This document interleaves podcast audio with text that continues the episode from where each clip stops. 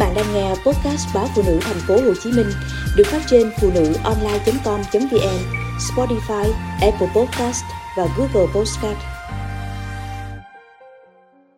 Cơm trái nhà quê. Nếu ai lần đầu về miệt vườn sông nước, thấy dân quê bưng tô cơm với thịt cá ê hề, trên mặt cơm còn hào sảng đắp thêm mấy miếng dưa hấu, xoài, đu đủ, chuối, đảm bảo sẽ thấy no ngang. Nhưng cái no đó là no con mắt, còn cái bụng gặp mớ cá trầu, cá sặc, cá bóng cát, bóng dừa, cá trê, kho tiêu cạn quéo kiểu miền Tây.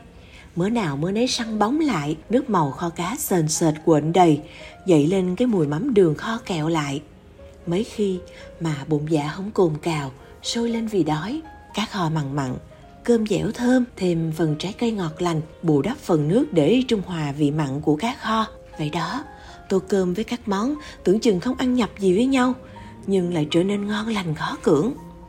Người miền quê ăn uống đơn giản, có gì ăn đó, không kén cá chọn canh. Có lẽ vậy mà thói quen ăn cơm cá độn với trái cây trở nên phổ biến. Dần dà, cơm trái cây không còn khoanh vùng ở những miệt thứ, nó theo lưu dân miền Tây đi khắp nẻo. Nếu bạn có ngang qua các cụm công nghiệp ở Bình Dương, Củ Chi, sẽ thỉnh thoảng bắt gặp bữa cơm ăn kèm trái cây trong những phòng trọ của công nhân miền Tây. Bữa nào đó, ra quán cơm, thấy cái kiểu ngồi vắt giò lên ghế như chạy lục, ngó qua dĩa cơm, thấy trái chuối để dành tráng miệng đã được sắn đâu đó chừng chục miếng, đắp lên mặt cơm, thì đủ biết đó là anh công nhân miền Tây xa nhà, hay anh trai miệt thứ rong ruổi làm thuê. Cái nét chân quê mộc mạc hiền lành hiện hiện ngay trên bữa cơm độc đáo mà gần gũi vô cùng. Tuổi thơ của nhiều thế hệ tám ích từng quen thuộc với món cơm rang đường, cơm trộn nước mỡ heo, thì cũng không xa lạ gì với một tô cơm trắng dầm chuối chín, xịt mấy giọt nước tương lên. Chuối là loại trái lành nhất trong vườn nhà, hầu như ai cũng có thể trồng hoặc ăn ké từ mấy buồng chuối chín bói, nhà hàng xóm. Tôi nhớ hồi nhỏ, nhà có nguyên miếng đất vườn rộng lớn, thì cha tôi đã dành hết hai phần ba để trồng nhiều loại chuối.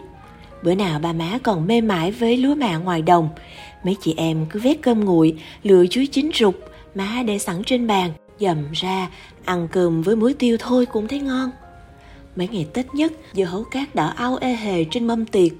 Khi đã quá ngán thịt thà hay giò chả, cả nhà thích ăn cơm độn dưa hấu cát ngọt liệm như đường phèn, hay mớ xoài chân chín vàng ươm trên mâm ngũ quả. Cơm trái cây còn phải kể đến món xoài già bằm sợi nhuyễn chấm nước cá kho.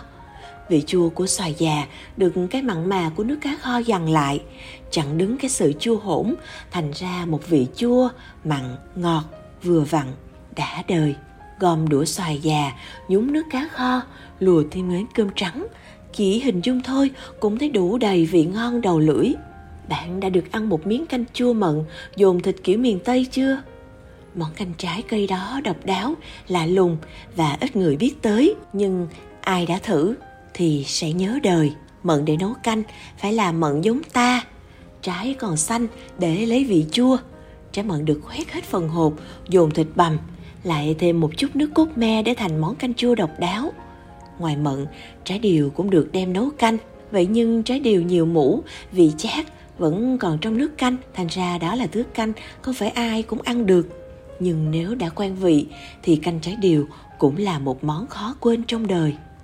Có một loại canh trái cây mà không cần nấu, đó là dừa tươi. Dừa tươi để nấu canh thường là loại dừa uống nước. Cơm dừa mới chỉ là một lớp mềm ngọt, khi nuốt dễ trôi. Nước dừa tươi có trái sẽ hơi chua, chỉ cần rắc thêm xíu muối là vị chua biến mất.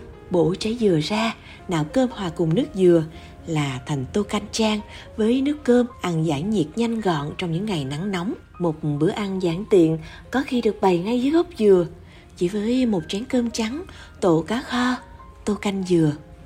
Vậy thôi đó mà bữa cơm trái quê nhà đủ sức níu lòng những kẻ ở xa. Lâu lâu về ăn bữa cơm nhà với ba má mà lòng dạ xốn sang bao bận.